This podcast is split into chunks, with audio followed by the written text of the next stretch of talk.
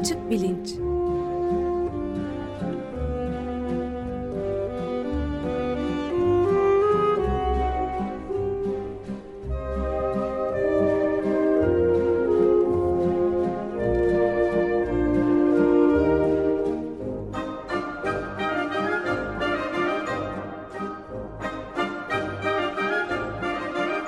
Güven Güzeldere ile bilim ve felsefe sohbetleri.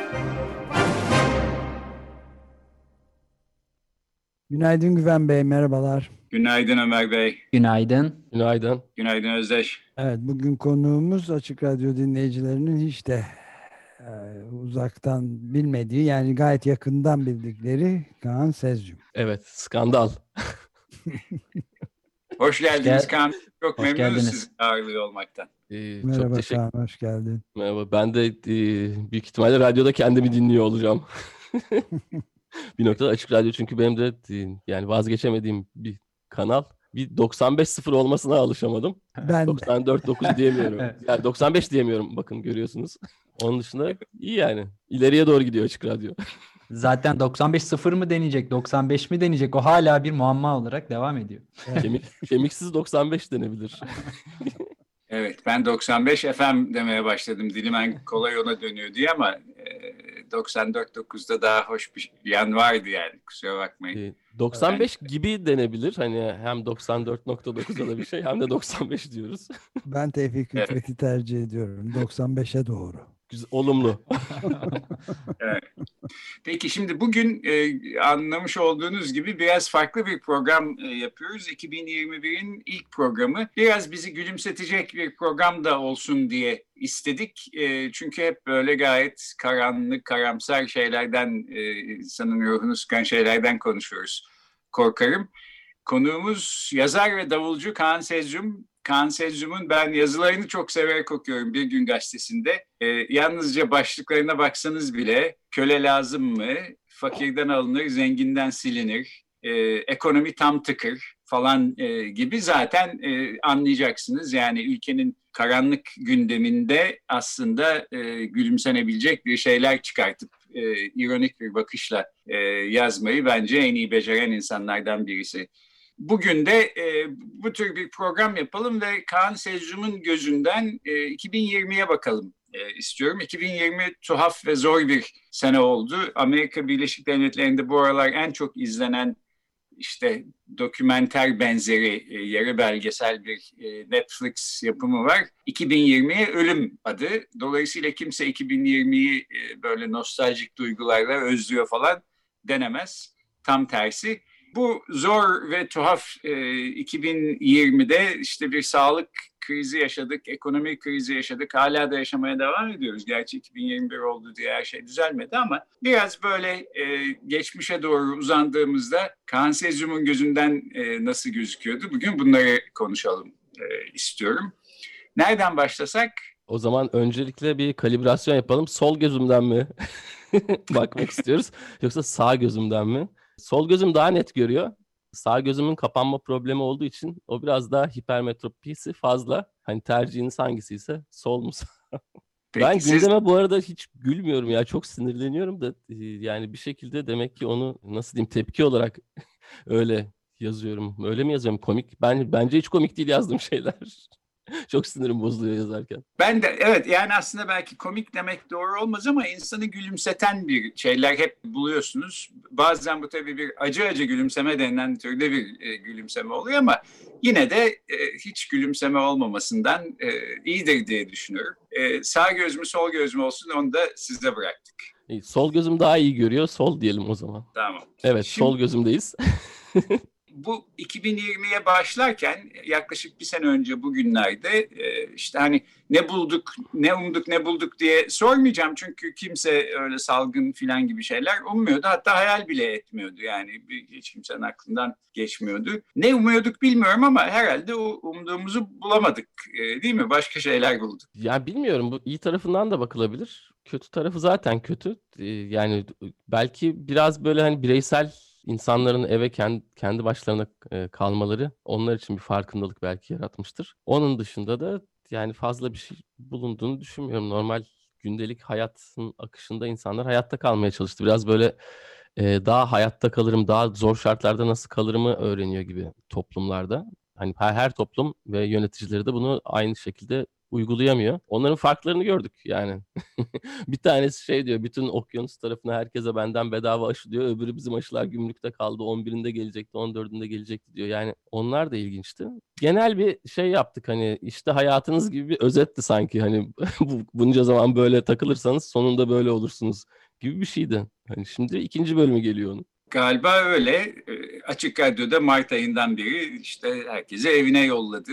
E, stüdyoya artık kimse gidemez oldu. Ben zaten stüdyoya gidemiyordum. Herkes benimle eşitlenmiş olduğu gibi düşünüyorum ama e, yani dileğim bu değil. Dileğim herkesin bir an önce stüdyoya tabii geri dönebilmesi. Hiyerarşinin geri gelmesi diyorsunuz. Silsileyi meratip Özdeş. Silsileyi Evet, doğru. meratip, evet. Zor alışacağım. Sizin için Kaan Bey nasıl geçti 2020? Böyle hani evde kaldım ve kendimle ilgili bir farkındalık geliştirdim ben... falan diyebileceğiniz bir sene mi yani? Her ne kadar sol gözden baksak da ben Hayır. bunu kendim için diyemiyorum en azından. Ee, yok ben benim alakası yok çünkü ben zaten hani normal normalde de işe gitmeyi tercih etmeyen bir insanım. Ee, o yüzden hani oturduğum yerde çok güzel bir, bir yer böyle kuş sesleri içindeyim. Oradan hani maksimum bisiklete biniyorum zaten. Onun dışında evdeyim her kendime yetecek kadar zilim ve davulum var. Yani güzel geçti. Yani açıkçası benim için üretim açısından da biraz yararlıydı. Yani bu sene işte bugün de bugün diye bir podcast serisi yapmaya başladım. Onun dışında saygıdeğer eski eşim diye işte eski eşim Deniz Öztürk'le bir videolar yapıyoruz. Hani iyi gidiyor. Biraz daha çalışabilirdim gibi geliyor yani. O da çalışmaya başladıktan galiba. Çünkü ben tembelliği de çok seviyorum ve tembellikte de çok ileri bir noktaya geldiğimi düşünüyorum. O yüzden bu beni biraz daha şey oldu. Ev içinde tembellikten kaçamama durumuna geldim. O da üretmeye yönlendirdi. İyi de oldu benim için. Evet evde çalışma diye bir şey çıktı. Yeni bir kavram, kategori çıktı aslında. Ben yani kendi payıma konuşacak olursam en az üçte bir oranında falan daha fazla çalışıyorum. Yani aynı yayını yapıyorum gündelik ama çok daha az zaman var kendime ya da başka şeylere bırakacak. Yani bütün iş şimdi yayına yönelik oldu. Yani biraz ürkütücü bir durum oldu. Evet fakat işte açık radyo gibi yani kanallarında bir şekilde devam etmesi gerekiyor bence evden oradan buradan fark etmez biz dinleyeceğiz. Evet yani yapacak bir şey yok. çok evde evden çıkış yok yani. Özdeş senin nasıl geçti 2020 sahiden hazır madem böyle bir e, yeni yıl programı yapıyoruz? Benim için tabii çok radikal oldu bir yandan ben tam Şubat ayında daha henüz bir yılım dolmadı. Bir yılım yeni dolacak. Açık Radyo'ya katılmıştım. Bir yandan da çok heyecanlıydım. Yani Türkiye'nin muhtemelen en entelektüel network'üyle tanışma, yüz yüze tanışma fırsatı bulacaktım. Pek bu, olamadı maalesef. Hem de 25. yıl etkinlikleri döneminde aslında başlamıştım. Şanslı hissediyordum o kendimi ilk başladığımda vardı daha böyle her ay bir iki etkinlik yapılıyordu aslında 25. yıl özel. Eski programlar, çok da iyi programlar. Hatta böyle 90'ların sonundan 2000'lerin başından benim hiç dinlemediğim programlar vardı. Onlara e, katılma fırsatı olmuştum toplantılarına.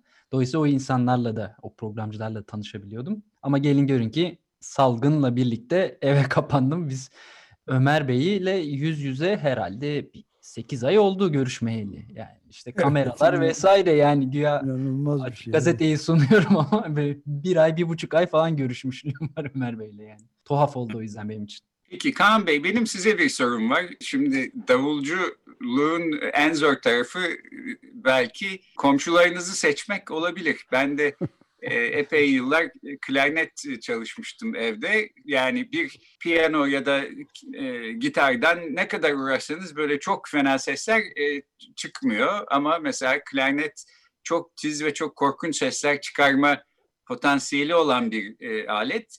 Davul da sanırım yani e, işte etraftaki komşuların kapınızı çalmasına yol açabilecek türde e, her ne kadar iyi çalsanız da filan bir e, müzik aleti diye düşünüyorum. Hatta evet. aklıma hep şu geliyor. Hayko Cepkin'e soruyorlar bir sefer. Gazetede bir yerde okumuştum. Yani konserlerde böyle sesin çok gür çıkıyor filan ama CD'ni dinledik. işte albümünde böyle gayet yumuşak bir sesle söylüyorsun. Bu ne iş diye. Adam meğerse ev stüdyosunda kaydediyormuş e, CD'sine. E komşu var ne yapayım çok bağıramıyorum istediğim gibi diye cevap vermiş. Bu komşu meselesini nasıl hallediyorsunuz? Ben modada çok uzun süredir oturuyorum. Yani komşu meselesini doğal tabiatın akışına bırakıyorum diyebilirim. Yani 15 yıldır aynı apartmandayım. Dört komşumuzu kaybettik. Gülüyorum ama yani hepsi de e, Çekemeyen gidiyor anladığım kadarıyla. Artık tabii yani bir de e, modanın da konumu değişti artık. Hani daha yaş grubu yüksek insanlardan çok hani daha gençlerin geldiği bir nokta haline gelmeye başladı. O yüzden de hani komşular teker teker ayrılıyor ama evde benim elektronik bir davulum var. Hani o fazla ses yapmıyor ve gerçekten nefesli ve vurmalı enstrümanların provaları çok zor ev, evlerde. Onun dışında darbuka çalıyorum falan ama bir şey demiyorlar. Yani ben hepsinin tadilatını çektiğim için. Bir de bizim apartman çok sessiz ve kibar insanlardan oluşuyor. Ben de giderek ben bir sonraki komşunuz olayım. Ev arıyorum zaten modadayım. Ee, Yeni bir yer arıyorum. Hemen ben gelirim. Mayıs Mayıs'ta ayrılacağım. tamam Ev sizin sahibi. yerinize geliyorum. Ev sahibim gelmek istiyor benim yerime de. Öyle mi? evet. ısrarla. Yani o yüzden bir hiç bir sorun yaşamadım. Bir kere bir rahmetli komşum, alt komşum şey demişti. E, sizin evde dikiş makinesi mi var demişti. Ben de yani davul var falan da demek istemedim, uzatmak istemedim. Evet dedim. Devam ettim. Hani onlarla da hani öyle bir yalan yalanı yaşattım tabii. yalan kendileriyle beraber mezara gitti. Ama yani yapacak bir şey yok tabii. Hayatın akışı yani maalesef. Peki bir de şunu söyleyeyim. Şimdi siz bir e, yazı yazmaya oturduğunuz zaman işte bir gün için her hafta e, masanın başına oturmanız gerekiyor yani pek çok konu var. E, her bir konu birbirinden aslında e, iç karartıcı konular. Fakat bunların içinden e, yani insanı işte dediğim gibi komik olmasa da gülümsetecek bir şeyler çıkartmayı beceriyorsunuz. Bu nasıl karar veriyorsunuz? Yani bugün ne konuda ne yazsam filan bu fikirler nasıl geliyor? Öncelikle fikir yok. yani bir, böyle uzun bir şeyim olmuyor genelde yazı yazarken. Yani yazdığım ayrı birkaç çok az yazı var. Onlar da oluyor araştırma yapmam gerektiği zaman. Ama onun dışında e, yani korkunç bir şey bir yandan yazı yazma sürem benim onu kağıda aktarmam kadar. Yani yazma hızımla yazıyorum ben. Herhangi bir şekilde onun dışında tekrar yazıya girip çıkmıyorum. Yani bu iyi bir şey bir teknik mi kötü bir teknik mi bilmiyorum. Diğer hani davul kayıtlarında da one take dedikleri o bir seferde yapmaya çalışıyorum genelde. Hani biraz doğaçlama gibi ama hani onun da disiplini iyi tutturursanız orada da ilerliyorsunuz. Bir yandan da hani araştırma yapmamak çok daha bana zaman kazandırıyor. Çünkü tembellik konusunda uzman olduğumu söylemiştim. Uzmanlığım doğaçlama yazı konusunda da e, bir hani artık hızlıyım şu anda hani bana bir şey yaz derseniz yazabilirim. Hani dizi de yazabilirim hemen yazabilirim hazırım yani ama nasıl bir hazırlık yapıyorum onu bilmiyorum. Hazır olmaya çalışıyorum yani kendimi hazır tutmaya çalışıyorum. Bir de artık eskiden yaptığım gibi böyle ya o kötü bu kötü falan gibi bir şey demek istemiyorum. Kötü olan şeyler zaten görünüyor. Ben insanlara artık hani iyi olan şeyleri göstermek istiyorum ki ondan sonra kötüyle iyi yan yana gördüklerinde bir karşılaştırma yapıp kendileri karar versinler hangisinin daha iyi, hangisinin daha kötü olduğunu. O yüzden böyle hani şu herhangi bir şey aşağılama gibi de bir şey yapmıyorum. Yani farklı bir tür denemeye çalışıyorum. Kendi içinde de yazım yazım yani yazar da sayılmam o kadar da. O bile yazım tekniğimde de bir değişiklik var. E, artık farklı bir eleştirel bakışla bakmaya çalışıyorum. Hani bunu nasıl ifade edebilirim bilemiyorum ama normalde yaptığımı yapmamaya çalışıyorum. Her sefer daha başka bir şey yani yapmaya çalışıyorum. Biraz Calvino'nun bazı kısa öykülerinde falan böyle şeyler olur metinsel olarak. Onun gibi yani hani anlatanı değiştirmek yani zaman tersine akıtmak hani şey nasıl diyeyim bağlam bağlamlarla oynamayı seviyorum esasında. Normalde de hep onu yapıyorum. Yani bir şey benden bekleniyorsa onu yapmamak hani hiç beklenmeyen bir şekilde zamanda çok güzel bir şey yapmak gibi. Esasında yani beklenilmez olmayı seviyorum ama kendimden de beklenilmez olayı, olmayı beklediğim için yazı yazarken o biraz zor oluyor. Bazen bir tıkanıyorum. Yani o kadar hızlı da yaz, yazamayabiliyorum bazen. Peki ama konu yani... olarak pardon ben bir de bir soru ilave edeyim. Yani belli konular e, tabii üzerinde okumayı azıcık evet. da olsa araştırma yapmayı falan evet. gerektiriyor. Onlara nasıl bir sistematik zaman ayırıyor musun? Yani o genelde şöyle oluyor. Daha önceden bilgi sahibi olduğum ve not aldığım konular hakkında büyük ihtimalle bir şey yapıyorum. Yani bir konu seçip oradan onunla ilgili bilgi toplamıyorum da bildiğim şeyler hmm. üzerinden bir noktaya doğru gidiyorum. O yüzden hani notlarım yardımcı oluyor. Ama yani şey de ilginç. bir yandan hani haftalık neredeyse yaşıyoruz gibi. Yani gündem o kadar hızlı ki Evet. haftalık bile değil 3-4 günün böyle o anda e, aklınızda ne böyle yankılanıyorsa onunla ilgili hani daha önce söylenmemiş bir şeyi söylemeye çalışıyorum. O da bir yöntem çünkü yazıda hani ne yaparsanız yapın daha önce söylenmemiş tarzda bir şey söyleyebilirseniz o bir başarı ve hani o hem sizi de sıra dışı hale getiriyor hem de o beklediğiniz başka bakış açısını sunuyor insanlara benim kendi açımdan. O yüzden hani çok jenerik bir şey de olabilir ama her zaman hani yaklaşımım da farklılık oluyor. Hani herkesin söylediği bir şey de ben de söyleyebilirim ama o zaman bütün herkesin söylediğinin üzerine ekstradan bir şey koymam gerekiyor gibi hissediyor kendim. Hissediyorum kendimi. O yüzden hani mekanizmada esasında bir bence ilginçlik var. Hani konu seçiminden ziyade. Evet, e, peki biraz da e, o zaman şimdi dediniz ki ben e, hep eleştirel, karamsar şeylerden değil, güzel şeylerden e, bahsetmeyi seviyorum. 2020'nin en güzel taraflarından sizin e, gözünüzde biraz e, iyi şeylerinden bahsetsek e, nelerdi, ne sayabiliriz? Çok hızlı en yeni en yenisi bir yakın arkadaşımdan bas gitarını hacıladım. bir tane Fender Jazz bas gayet güzel bir gitar. Ee, hep böyle bir enstrüman çalmak isterdim. O yüzden bas gitar çalmaya çalışıyorum. Çünkü yıllardır gitar çalmaya çalışıyorum olmuyor. İşte bir MIDI klavyem var. Onunla da istediğim başarıyı sağlayamadım ama bas gitarda bir davulun bir bas gitarla olan yakınlığını da anladım. Çünkü o da bir vurmalı ve esasında bir ritim yapıyorsunuz. O çok hoşuma gidiyor. Bas gitar çalmak bu aralar gerçekten hoşuma gidiyor. Ee, Star Wars dizi olarak neydi ya? Grogu'nun oynadığı dizi Mandalorian e, gerçekten hani uzun süredir Star Wars evreninde yapılmış en güzel şeylerdendi. Hani tüketim evreni olarak tabii bu da hani 2020'nin en güzel şeyleri falan filan gibi denemez de. E, bir sürü güzel albüm var. Yani müzikler çok iyiydi. E, onun dışında da işte biz kendi grubumuzla güzel bir kayıt yapma fırsatı bulduk. İşte Zorlu PSM'de kapalı bir ortamda bizim Kök diye bir grubum var. E, o gayet güzel oldu. Hani en azından o performanslarımızı bir güzel kayıt altına alabildik. Hani yeni bir albüm gibi de oldu aynı aynı zamanda bizim için. Ya onlar iyiydi. Onun dışında valla işte kediyle aram çok iyi. Giderek iletişimimiz daha da artıyor. Acaba deliriyorum diye de mi bazen düşünüyorum? Çünkü mesela şöyle şeyler düşünüyorum. 10 buçuk gibi dizlerime yatıp bana rüya gördürüp benle iletişim kurduğunu düşünüyorum. Çünkü e, dizlerime yattıktan sonra sürekli rüya görüyorum. Büyük ihtimalle rüya, o rüyaları daha rahat hatırlıyorum. Fakat hani öyle bir verdiği bana rahatlık var. O sırada rüya görüyorum. Ama belki de o kedinin benle rüyalarımda iletişim kurma yöntemi mi diye ona kullanıyorum yani. Anlatabildim mi? Biraz karışık bir şey ama kediyle aramda e, ilişki arttı yani iletişim bağlamında. E, şey komutları biliyor. Otur var, e, gel var. E, birkaç şey daha var. Yani normalde kediye yaptıramazsınız. Oyuncak atıyorum geri getiriyor. Yani köpeklerden daha iyi yapıyor. Allah Allah. Evet. bayağı mucizevi bir şey ya. E, Ama e, sonra öğrendim ki esasında bunların yani tür olarak bu siyah beyaz kediler de genelde bir böyle e, hani zeka da demeyelim de sosyal davranışsal bir farklılık var. Oyun oynamayı seviyorlar. Garip bir şeyler yapıyorlar. Sıra dışı takılıyorlar. Bu da sokaktan bulmuştuk. Ölüyordu. Zaten çocukluk fotoğrafı yok. Çünkü çok hasta ve ölecek zannettik. O yüzden ufaklığının hiç fotoğrafı yok ve uzun da bir süre hastalığı geçmedi. Ama sonra e, yani ayıldığı andan itibaren bizle oyun oynamaya başladı. O aslında bize öğretiyor. Ama siz de onu ne kadar öğrenmeye e, niyet ediyorsunuz o da önemli. O noktadan sonra da komutları anlayabildiğini fark ettim. Komutlarda da şöyle bir durum var. Beklemeniz gerekiyor. Çünkü onun yani e, al- algılayıp kavrama süresi bizimki kadar hızlı olamayabiliyor bazen.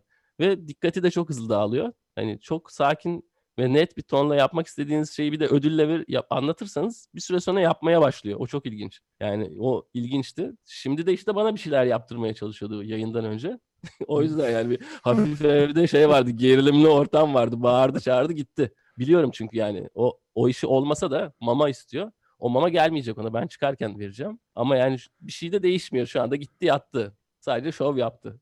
Böyle şeyler yani. Farklı bir nasıl diyeyim farklı bir farkındalık gibi bir şey kazandırdı bana 2020. Peki 2021'e de biraz bakalım. 2021'e girdik. İşte ilk günlerindeyiz. Ee, 2021 size nasıl gözüküyor? Sol gözde, sağ gözde ikisi de olabilir. 2021 yani Türkiye özelinde iyi görünmüyor. ya biraz açık radyoculuk yapayım ben de. Hani çok yani çoğumuz bu yılın sonunu göremeyeceğiz. Dinleyenlerden. Moralleri bozmayalım ama enseyi karartmayalım ama çoğumuz yılın sonunu göremeyeceğiz. O yüzden hani 2021'de inşallah hepimiz için çok olumlu geçer. Yani ben öyle e, düşünmek istiyorum. Olumsuzlukları da bir şekilde e, insan alışıyor her şeye. Yani onları da onlarla da yaşayacağız yani. Öbür türlü onu ekstradan da üzülemem yani şimdi. şimdi gel, başıma gelmemiş olumsuzluk için açıkçası şimdiden üzülemem. O geldiği zaman onu öyle değerlendirmek istiyorum ben. Yani bir ama Türkiye özelinde olumsuz görüyorum maalesef. Tadımız kaçmasın. Yani bizim bu aşılama ve sağlık sağlık konusunda biraz enteresan bir davranış biçimi için, içindeyiz. E bakalım neler olacak. Yani her seferinde beni şaşırtmayı başarıyor bizi yönetenler. O yüzden o açıdan da iyi yani her seferinde. Çünkü yeni bir şaşkınlık yaratıyorlar. Sürprizli, sürprizli bir hayat. Evet, sür, sürprizleri sevenler için Türkiye en müjde diyelim bunlar. Müjde 2021 başladı. Tam da Türkiye'desiniz şu anda. Sizin için çok iyi. Sürprizleri sevmeyenleri bilemiyorum. Yani onların işi zor. Ama sürprizleri sevenler için özellikle 2020 hmm, bal dök yala.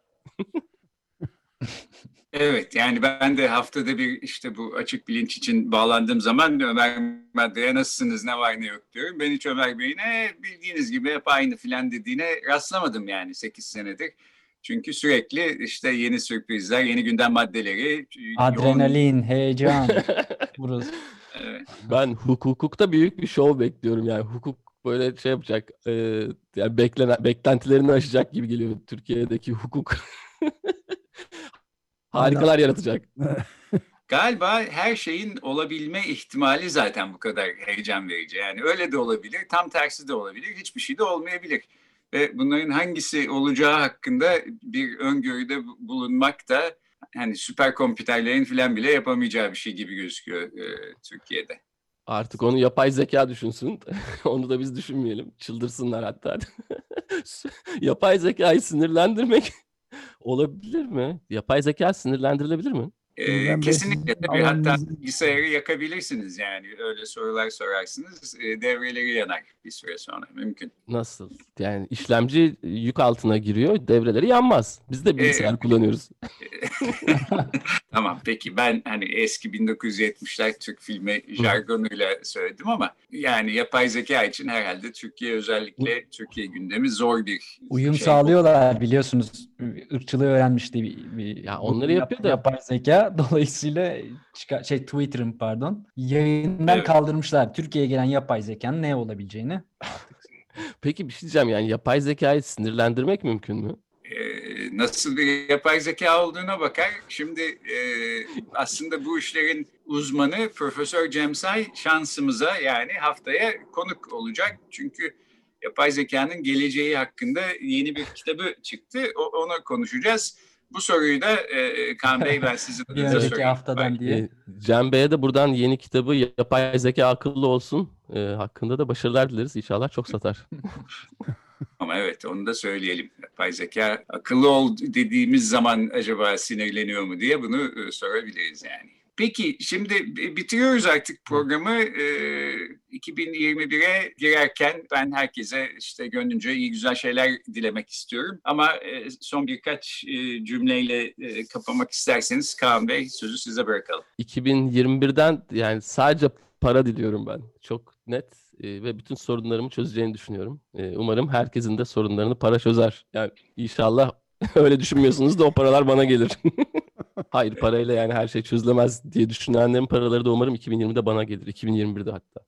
Ama sen e, davul çalıyorsun, düdük değil.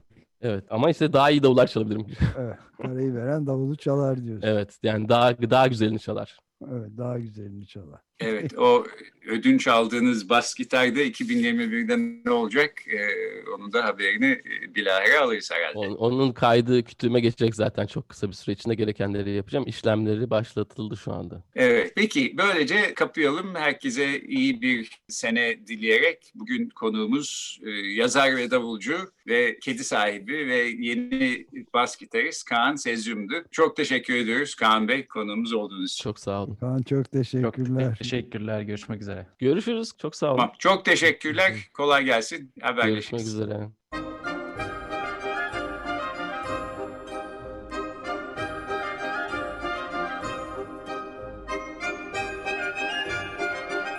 Açık Bilinç